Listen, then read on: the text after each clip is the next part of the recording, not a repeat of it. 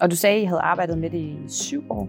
Hvad gjorde I så før? Vi er meget datadrevne her. Øh, og, og, og det, jeg tror, det, det, før man visualiserede, så var det meget bare standardrapportering, altså helt simple rapporter med tal i, som man følger op på. Og det er også det er jo vigtigt øh, at forstå de tal, der ligger bag, og vi gør rigtig meget stadigvæk i det her standardrapportering, fordi at det er så vigtigt at kunne forstå tallene, før man, man kan sige, at en visualisering er, det er når du har forstået tingene, så er det en hurtig måde at, at få et overblik på, uden egentlig at skulle forholde dig til det. Men det kræver, at du forstår tingene.